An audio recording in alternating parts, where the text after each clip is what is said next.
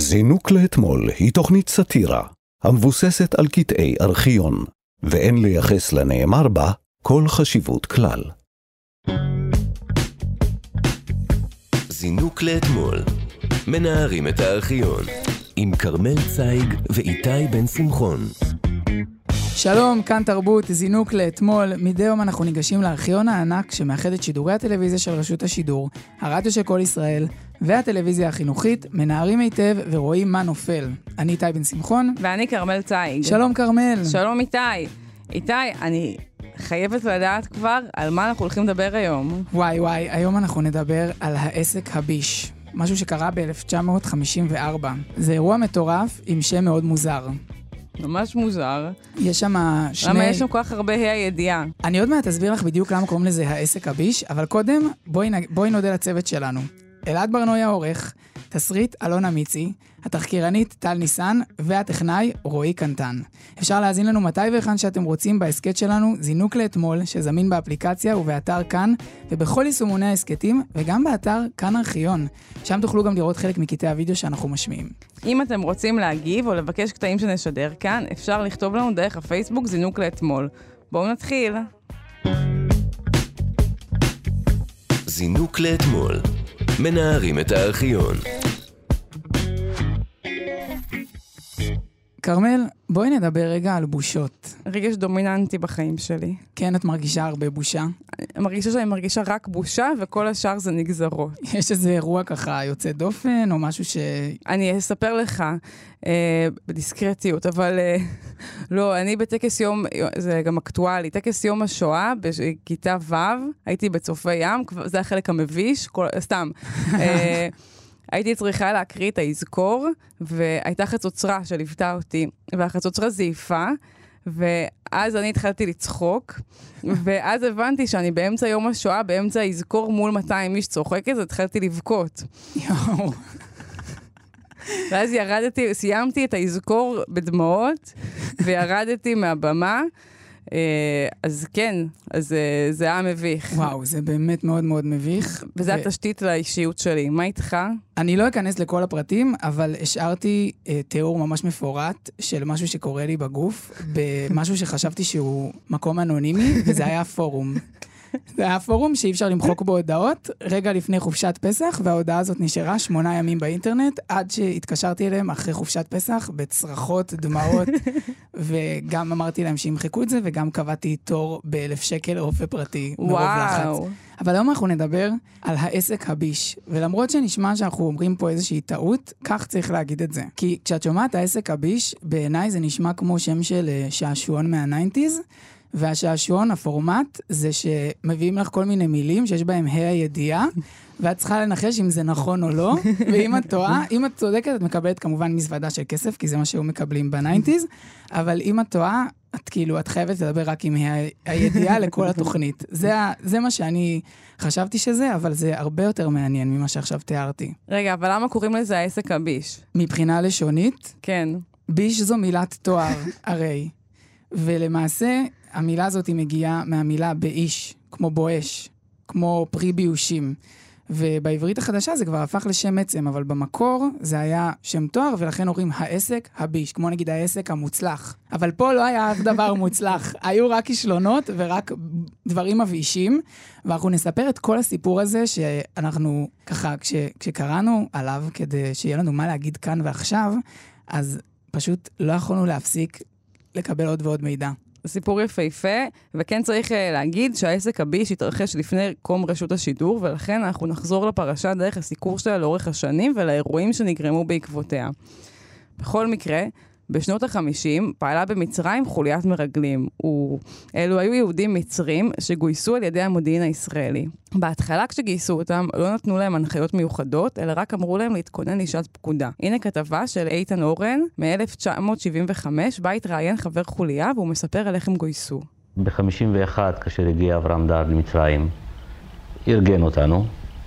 אה, אולי הוא לא הסביר לנו בדיוק מה הייתה המטרה. אבל uh, uh, היה חשוב לו מאוד שקבוצה מאורגנת בזמן הצורך, יכול להיות גם כן בזמן המלחמה, יכולה להיות מאוד מאוד חשובה.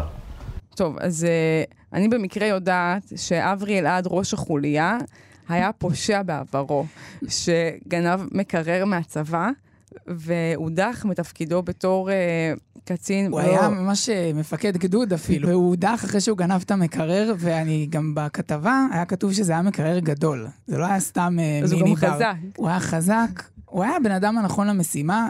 זה ממש מזכיר לי את יחידת המתאבדים, נכון? ככה זה מתחיל, לוקחים בן אדם שגנב מקרר ואומרים לו, רק אתה תוכל, תסכים לעשות את זה, ויש לך צ'יפ בראש, במוח, שאם אתה מפר פקודה, בום, אתה מת. יש בסיפור הזה כל כך הרבה דברים שדומים לסרטים של מארוול, ואנחנו, סליחה, יחידת המתאבדים זה של DC, שלא יצאו עליי פה אה, כל החנונים של המדינה, אבל אה, אנחנו נראה פה הרבה קווים מאוד מעניינים, שאני בהלם שאין סרט עדיין על זה. וגם יש בסיפור הזה תפקיד של אישה, אז כבר אנחנו יודעים שגל גדות, אם יהיה סרט, היא תוכל לשחק אותה. פשוט, רק אני אגיד שהשם המכובס של האירוע הזה, היה קראו לו מבצע סוזנה, ויחד גם עם כל מה שהתרחש, כל הבגידות, התככים, השקרים, יותר מזכיר לי את הסרט מינגרס. ילדות רעות. מכל סרט חוליית מרגלים שיכול להיות, אני חושב, אז ולכן אני חושבת שדווקא כבר עשו על זה סרט, פשוט בשל באמת המודיעין המאוד חזק, היו צריכים להסוות אותו. והביאו את לינזי לוהן בתפקיד ראשי. גם הדמויות בעצם זה מדינת ישראל, מצרים ואנגליה, בריטניה, מה שנקרא.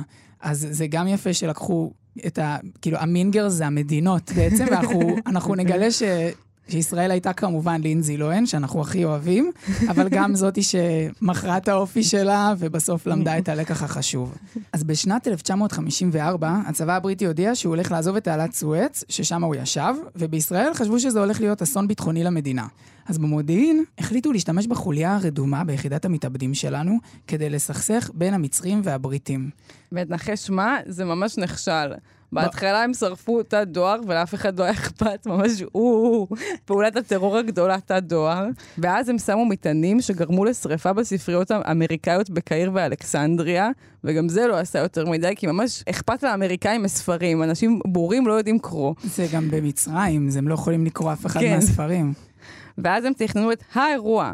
לפוצץ מטענים בכמה בתי קולנוע במקביל, זה כבר מזכיר את הג'וקר. בעיניי, סליחה, באופן אישי, קולנוע בעיניי זה פשע שנאה, כי זה מקום קדוש בשבילי, שבו אני יכול ללכת ולראות סרטים של ג'ניפר לופז, שזה באמת בעיניי, כאילו, מה זה בעיניי? זה החוויה שלי, זה חוויה דתית. כל פעם ש, שסרט יוצא זה חג, וחוגגים את החג בללכת לראות אותו.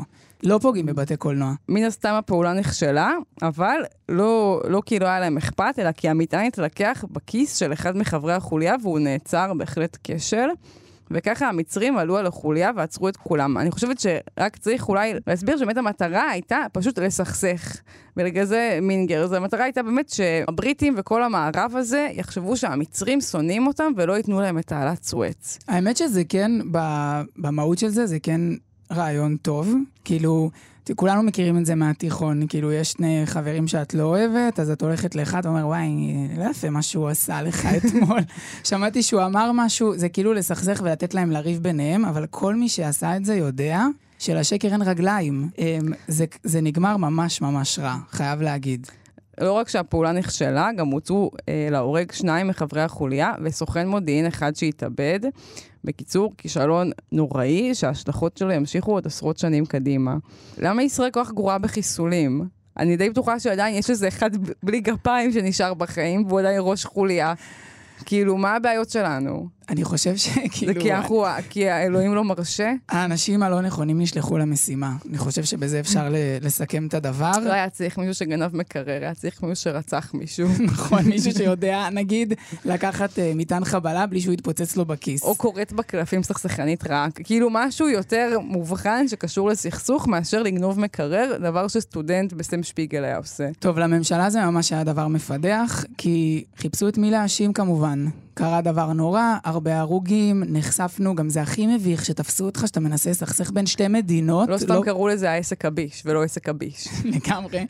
אמ, אז אה, מה שקרה זה שהם התחילו להאשים אחד את השני, אה, שר הביטחון פנחס לבון וראש אגף מודיעין בנימין גיבלי, התחילו להאשים אחד את השני, וגם הפרשה הזאת, לצערנו, הובילה לפיצוץ בין הבסטיז, דוד בן גוריון ולוי אשכול, ואנחנו עוד נחזור לזה בהמשך. אמ, מה שמדהים בכל הסיפור הזה, זה שבאמת הצליחו לטייח אותו. זאת אומרת, הייתה עליו צנזורה, ובמשך שנים מאוד מאוד ארוכות, אנחנו, אנשים לא ידעו שזה קרה, הם, הם ידעו שהיה איזשהו אירוע מאוד חמור, הם ידעו שהיו הרוגים, אבל לא ידעו שזה באמת היה אחריות שלנו, והאשימו הרבה גורמים אחרים. ולי זה תמיד, ישר זה גורם לי לחשוב, רגע, אם אשכרה הצליחו לטייח דבר כזה, מה עוד, כאילו, מה עוד לא סיפרו לנו? אז באמת, כמו שאמרת, קראו לזה גם מבצע סוזנה, קראו לזה בכל מיני שמות שונים, אה, וגם בעסק הביש, אבל היה פומו מטורף, ולא ידעו מה קרה שם. אז הנה קטע מיומן החדשות, 23 באוקטובר 1960, אחרי ישיבת ממשלה שבה עסקו במסקנות ועדת כהן, ועדת חקירה על העסק ביש. היה אפשר לדווח על הישיבה, אבל עדיין לא היה אפשר לדבר על כל הפרטים של הפרשה, כלומר על מה היה שם. שיחה עם מזכיר הממשלה קטריאל כץ. מסיבת עיתונאים, בה מסר מזכיר הממשלה קטריאל כץ את חוות הדעת, דמתה לתחרות בניסוח שאלות דיפלומטיות ותשובות ברוח זו. העיתונאים ביקשו לדעת במה דנו בישיבת הממשלה, על מה היו הדעות חלוקות, האם פרט לחוות הדעת הובא גם דוח ועדת כהן בפני הממשלה ועוד עשרות שאלות דומות. כתבנו אלי קינן הציג בפני מר כץ שלוש שאלות. ידוע בציבור כי עמדתו של ראש הממשלה היא כי יש להעביר את הדיון בפרשה למוסדות משפטיים או לוועדת חקירה בעלת סמכות משפטית. האם דנה הממשלה או החליטה על הקמת ועדת חקירה בנושא זה? הממשלה לא החליטה. שאלה שנייה היא, האם לפי מיטב ידיעתך עומדת הממשלה להחליט בעניין זה בישיבתה הקרובה? היא רשאית להחליט, ואם תחליט, תבוא הודעה. ושאלה נוספת, מר כץ, אה, הייתה התנבאות בעיתונות כי הישיבה הזאת תהיה סוערת, ואפילו מישהו אמר שצפויים משברים. האם תוכל לתאר את אה, אופי הישיבה? אני מצטער מאוד, אבל שוב, החזאים שמתנבאים בעיתונים למזג האוויר בישיבות הממשלה התבדו. הישיבה לא הייתה סוערת. נכון מרגיש שקטריאל כץ היה ילד שחוזר מהגן, ואימא שלו שואלת אותו איך, הוא, איך היה בגן, והוא היה אומר, כיף.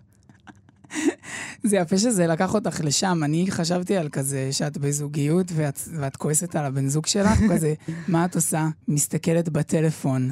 מה, מה את רואה? פייסבוק. כאילו, הוא כזה ממש עצבני, הוא לא רוצה, הוא כועס אישית על המראיין הזה. או על אימא שלו ששואלת אותו מה הוא עשה בבית ספר. כנראה זה גם אותו, אותו, אותו סיפור כזה. אתה חושב שהישיבה הייתה משעממת? יש סיכוי כזה? לא, אין לא. סיכוי בעולם. שומעים שהוא מסתיר, שומעים שהוא... כאילו, כשמישהו כל כך מתאמץ להיות רגוע, את יודעת שזה לא... הוא עושה חזרות בבית, אתה אומר. בדיוק. גם חלק מהתשובות לא, לא כל כך תואמות את השאלות.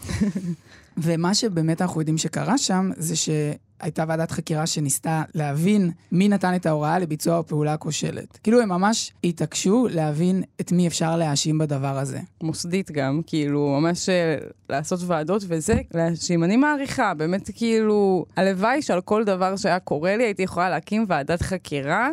ולמצוא את מי להאשים, שהוא לא אני גם. זה בעצם טיפול, לא? כן, זה קצת טיפול. את מי להאשים, מי, מי לוקח אחריות על כל מה ש... האם זה הפעם אימא או אבא שלי, או שאולי המורה שלי ביסודי. אז בניגוד uh, להורים שלא יכולים להתפטר, uh, שר הביטחון פנחס לבון התפטר מתפקידו, על אף שהוא טען לחפותו, ואני גם ככה, כשעשיתי קריאה נוספת, ראיתי שבציטוט שלו הוא כתב שהוא התפטר כי הוא נפגע.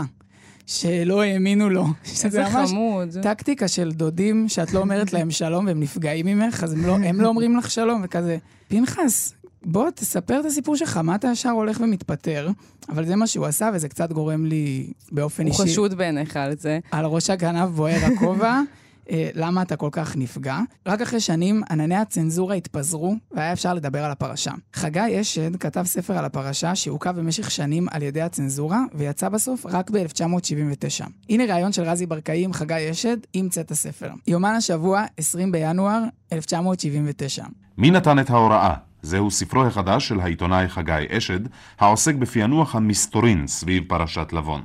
חגי אשד הועסק בזמנו על ידי דוד בן גוריון כדי למסור את גרסת בן גוריון בפרשה, ואולם הספר שכתב מר אשד עוכב במשך שנים רבות בידי הצנזורה ובידי הממשלה. בדצמבר 1976 אישרה הצנזורה את הוצאתו לאור, והשבוע, אחרי דיונים ממושכים, אישרה גם ועדת השרים לענייני ספרים את הפרסום. עם מחבר הספר "מי נתן את ההוראה" שוחח כתבנו רזי ברקאי. חגי אשת, פרשת לבון התרחשה לפני למעלה מ-20 שנה, החלק הראשון שלה, עסק הביש. אז לשמה לעורר ישנים מרבצם, לשמה לפרסם ספר היום? כדי לגלות את האמת שנעלמה, שהוסתרה. שבן גוריון צדק בעיקרו של דבר גם בהתנהגותו בפרשת לבון. הוא טעה בטקטיקה, בהתגוננות שלו מפני הסתערות פתע שנערכה עליו. והספר הזה, כפי שאני מקווה, יוכיח שבן גוריון לא יכול היה, לא צריך היה, אסור היה לו להיענות לדרישה שפנחס לבון הציג בפניו לתת ללבון ריאביליטציה ממתן ההוראה, לטהר את שמו, כביכול, שלא הוא נתן את ההוראה. זה כזה ממש אה, מזכיר כאילו מה שאומרים על מיטו כזה. למה נזכרת עכשיו? למה... מה קרה? למה להעיר את זה עכשיו? אבל כאילו, הוא ממש כנראה שנא את בן גוריון. זאת מוטיבציה מאוד חזקה לכתוב ספר. אני מחכה לספר על, חצוף, על חטופי תימן. למה זה נגיד משהו שעדיין הצנזורה, ומי זאת הצנזורה שמחליטה? גם שאלתי את עצמי. וגם, מי נתן את ההוראה? נשמע יותר כמו ספר עזרה עצמית. יותר מהכל, זה הזכיר לי את מי זאת הגבינה שלי. מה מגלים בסוף? שאתה יכול, מתי שאתה רוצה, איך שאתה רוצה, לתת הוראה, ודברים יקרו? אני אגיד לך מה מגלים, מחשבה יוצרת מציאות. אז רק בן אדם אחד לא נעצר מכל החוליה המצרית. אנחנו יודעים ששניים הוצאו להורג, חמישה נכנסו למעצר ושניים שוחררו ישר. החמישה שנכנסו למעצר בסוף חזרו לארץ, אה, אבל הבן אדם שלא נעצר ושככה שרד, באופן מאוד לא מפתיע, הבן אדם הזה היה הבן אדם שהיה הכי מיומן בלהתחמק מבעלי החוק, שזה אברי אלעד. היה לו עבר פלילי, הוא היה טיפוס בעייתי, אנחנו דיברנו כבר על המקרר שהוא גנב מבסיס צה"ל. הקטע עם אברי אלעד זה ש... הוא עשה כמה דברים עד שהוא הגיע למשימה הזאת. זאת אומרת, הוא הודח מהצבא פעמיים, וכל פעם הוא חזר לשם והצליח להתקדם. זאת אומרת, הוא הדיחו אותו פעם אחת, חזר, התקדם. הדיחו אותו פעם שנייה, ואז עוד הציעו לו לנהל את הדבר הזה.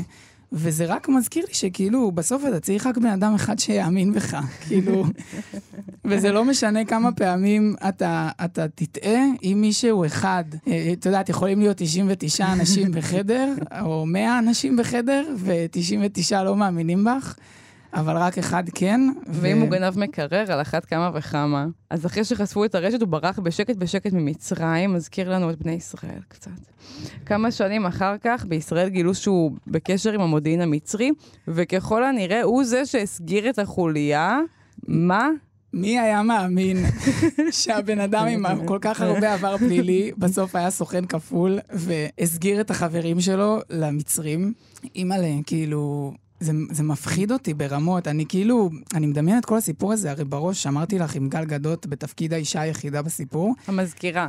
המז... כך, כך כינו אותה, זה היה, מה השם קוד לאישה בעבר? המזכירה, זה לא שם קוד. זה בגלל יותר... שיש איזה חמישה גברים, אז רק אחד מהם היה יכול להיות הגבר. ואם אתם באמת רוצים להסוות, אז תקראו לאחד הגברים המזכירה, ולאישה תיתנו את השם, לא יודע. בקיצור, זה מפחיד אותי, כאילו, זה גם מפחיד אותי לדמיין את גל גדות בסיטואציה הזאת, לא נעימה, אבל זה גם, אני מת שיוציאו את זה כסרט, או כסדרה, לא יודע, כמשהו. לא חסרות סדרות עכשיו בנטפליקס. נכון. אז uh, הוא חזר לישראל ודנו אותו לעשר שנים בכלא.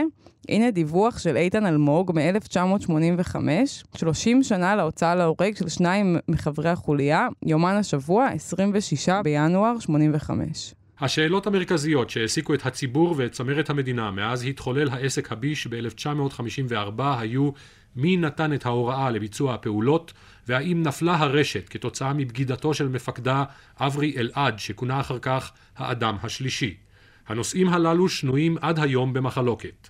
מקובל לשער כי האדם השלישי בגד, אף כי נשפט ונאסר רק על קיום קשרים עם סוכן זר והחזקת מסמכים מסווגים. הוא לא נשפט על בגידה מפני שלא היה ניתן להוכיח אז את בגידתו, והוא מכחיש. אני מאמינה שהוא כן בגד. בוגד זה בוגד זה בוגד, ככה תמיד אמרו לי. אמא שלי הייתה אומרת לי, כרמל, כל הגברים בוגדים, עדיף עשיר שבוגד על עני שבוגד.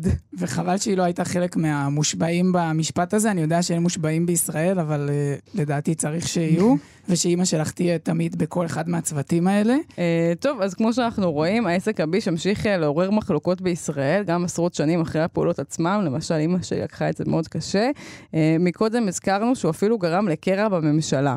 אז בואו נסביר בקצרה מה היה שם בין בן גוריון לאשכול.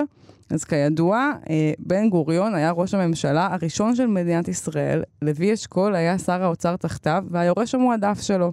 כשבן גוריון התפטר ב-1953, אשכול אמר שהוא מעדיף שלא להחליף אותו, החלטה פנימית בתוך מפא"י ולא חלילה בחירה דמוקרטית, ומשה שרת מונה לראש הממשלה. הוא גם קיבל את הזכות להיות ראש הממשלה בזמן העסק הביש. הזכות. אז uh, כשפרשת העסק הביש נחשפה, בן גוריון דרש להקים ועדת חקירה משפטית בנושא, בעוד שאשכול, שכבר היה ראש ממשלה אז, וכל צמרת מפא"י, העדיפו משום מה להשקיט את האירוע, כנהוג בעדה. הדבר הוביל כמובן לפיצוץ ענק בין השניים. בואו נשמע מה היה ללוי אשכול להגיד. פברואר 1995, אחד הרגעים הכי אייקונים של אשכול. אני פונה לבן גוריון ואומר לו, הוא יודע שאני לא רציתי להיכנס לתפקיד הזה. מתוך דחילו ורחימו, לא מפני שאני זלזלתי בו, חס וחלילה. אבל כאשר נכנסתי בהצעתו ובלחצו, תן לי קרדיט, מה שקוראים בשפה משונה, תן לי אשראי. תן לי אשראי. אני קופא כשצועקים עליי, אני לא כל כך יודע מה להגיד. אני חייבת לספר שאני פעם גרתי ברחוב לוי אשכול, אז אני מרגישה קשר מאוד ישיר לאירוע הזה. אני ממש, אני מרגישה שזה אני בת העשר צועק את הדברים האלה, גם אני לא רציתי להיות שם, וגם אני לא קיבלתי אשראי ולא קרדיט. אני, אולי זה אני שיוצא כתוכן אה, הומו-אירוטי לכל סיטואציה, אבל אה, החל מהתנ"ך ועד עסק הביש, העסק הביש, אבל אה, יש ממש תשוקה בצעקות האלה, לא? שזה רק אני. אני מאוד מסכימה איתך, וגם לא יכולתי שלא לחשוב איך זה היה יכול להיות היום כשכל הפוליטיקאים בטיקטוק. תחשוב שכל הנאום הזה עם ריקוד. עם ריקוד, עם מוזיקת רקע, עם כתוביות. וואו, אני, לא... אני ממש, ממש מצטערת שלא חיינו אז. זה היה מאוד משפר את הסיטואציה. אבל כמו שאנחנו יודעים, גם בן גוריון הוא לא פראייר. ממש ו... לא. הוא עונה לו. אני אפעל לפי מצפוני, אביא את כל מה שידוע לי בעניין זה וכל החומר שיש בידי לדעת הציבור כולו, והציבור ישפוט מה שישפוט. איך הם יודעים מי... שוב הקולות הללו של דוד בן גוריון ולוי אשכול מוועידת מפא"י בפברואר 1965. זו הוועידה שהביאה לשיאו את המשבר בהנהגת המפלגה, משבר שטלטל את המדינה כולה, ותחילתו העסק הביש ופרשת לבון.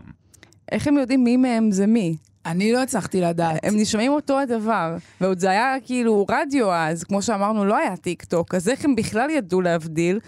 אני לא, לא השתכנעתי בשום צורה, ודרך אגב, שכחתי לציין, גם ברחוב בן גוריון גרתי פעם. ככה שבכלל, הפרשה הזאת בעצם זה פרשה של שלבים בחיים שלי. ובצד של מי את? כאילו, אני יודע שאת לא יכולה להבדיל בין הדוברים, אבל... אז זהו, זה מה שאני אומרת, בגלל שזה נראה כמו מטמורפוזה, גם אישית של, שלי וגם של אותו אשכנזי מבוגר שצועק, אז אני, אין לי צדדים. זה כאילו, זה תהליך השתנות מסוים. אתה, אתה לא יכול להיות בצד של... אתה לא יכול להיות נגד, נגד עצמך באמת, זה סתירה. וואו. אז, אז איפה בסך... קראת את זה? מי, מי הזיז... מי האשמה? זה בסטיפס היה. מדהים. אז... אני כאילו, לא נעים לי ללכלך על בן גוריון, ובכל זאת פתיתים זה אחד הדברים האהובים עליי בעולם. כאילו, אתה עומד שם וצועק, אני אגיד את האמת, כולם ידעו, כול... כבר יש לך את הפלטפורמה, אז תגיד מה אתה יודע. כאילו, למה אתה מאיים? פשוט תגיד, במקום לחכות 20 שנה ול... ולתת לצנזורה ל... להסתיר מאיתנו את האמת. אני בצד של הראשון שדיבר. אני בצד של הצנזורה, החלטתי. טוב, כרמל, זה... זה היה ממש מטלטל כל הסיפור הזה. אני... זה גם הפך להיות uh, כל המשקפת שדרכה אני מסתכלת על העולם. אני כל הזמן חושבת שמנסים לסכסך עכשיו, ואני מנסה גם לסכסך. אני פיתחתי פחד חדש מתיבות דואר, המעטות שנותרו, ובכללי, כאילו, זה, זה סיפור שאני באמת באמת מחכה שיהיה עליו סרט. אני, אני את רוב הדברים בחיים שלי רוצה לראות גם אחרי זה על המסך, ולכן גם אני מעלה הכל כמעט uh, לאינטרנט, אבל זה ספציפית סיפור מדהים בעיניי. אברי אלעד, אה, אני רוצה ללמוד ממך הכל. כאילו, איך עושים את אותה טעות כל כך הרבה פעמים. ובסוף, כל מה שהוא קיבל עליו זה עשר שנים בכלא. זה כלום, במיוחד כאילו במונחים של אז, שבאמת כאילו אנשים היו מקבלים עונשים. אבל גם הוא גם, זה הבן אדם שעליו גלגלו את כל האשמה של העסק הביש, אני מרגישה. אתה תזכור חיים. שם אחר מהסיטואציה הזאת? ברור שגלגלו עליו את האשמה, הוא בגד בכל הצוות שלו. אז מה, אנחנו לא יודעים מה, מה עבר עליו, מה אימא שלו עשתה, אנחנו לא יודעים. כרמל. גם הוא צריך להקים ועדת חקירה כדי להבין מי גרם לו לבגוד. אז אני, אגיד לך. אני אגיד לך את המילים שנאמרו לך כבר הרבה פעמים. גבר בוגד, תמיד בוגד, ואל תגני עליו עכשיו. אני מבין את הצורך, אבל כאילו, באמת, עשר שנים בכלא זה, זה מעט מדי למה שקרה שם, אבל אני מפרגן לכולם, לכל המשתתפים ב, בסיפור. לא קיבלנו פה בכלל את הפרספקטיבות של אה, מצרים ובריטניה, גם לא כל כך מעניין, אבל קצת אולי. מרגיש לי שבשבילן האירוע הזה היה הרבה יותר זניח, איכשהו. זה כזה, זה כמו שכאילו, לך קורית איזה פדיחה נורא גדולה, אז הפדיחה היא, היא מטורפת בשבילך, אבל כל בן אדם באותה סיטואציה חושב רק על עצמו. אז גם בריטניה חושבת כזה, יואו, איך שמחנו על ישראל, מפגרים, מפגרים, מארץ המפגרים, והמצרים חושבים אותו דבר. את לא כאילו- חושבת... את לא חושבת שכאילו כל מי שאיתך בבית ספר מדי פעם מספר את הסיפור של איך אה, צחקת ביום השואה ואז בכית מול כולם?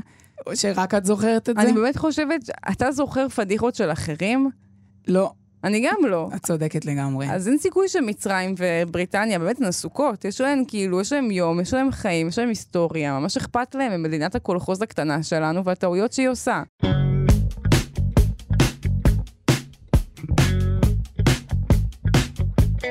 עד כאן זינוק לאתמול, להיום. תודה לצוות שלנו. תודה לעורך אלעד ברנוי, תודה לאלונה מיצי על התסריט, תודה לתחקירנית טל ניסן ולטכנאי רועי קנטן. אפשר להאזין לנו מתי והיכן שאתם רוצים בהסכת שלנו, זינוק לאתמול, שזמין באפליקציה ובאתר כאן ובכל יישומוני ההסכתים וגם באתר כאן ארכיון. שם תוכלו גם לראות חלק מקטעי הוידאו שאנחנו משמיעים. אם אתם רוצים להגיב או לבקש קטעים שנשדר כאן, אפשר לכתוב לנו דרך דף הפייסבוק זינוק לאתמול.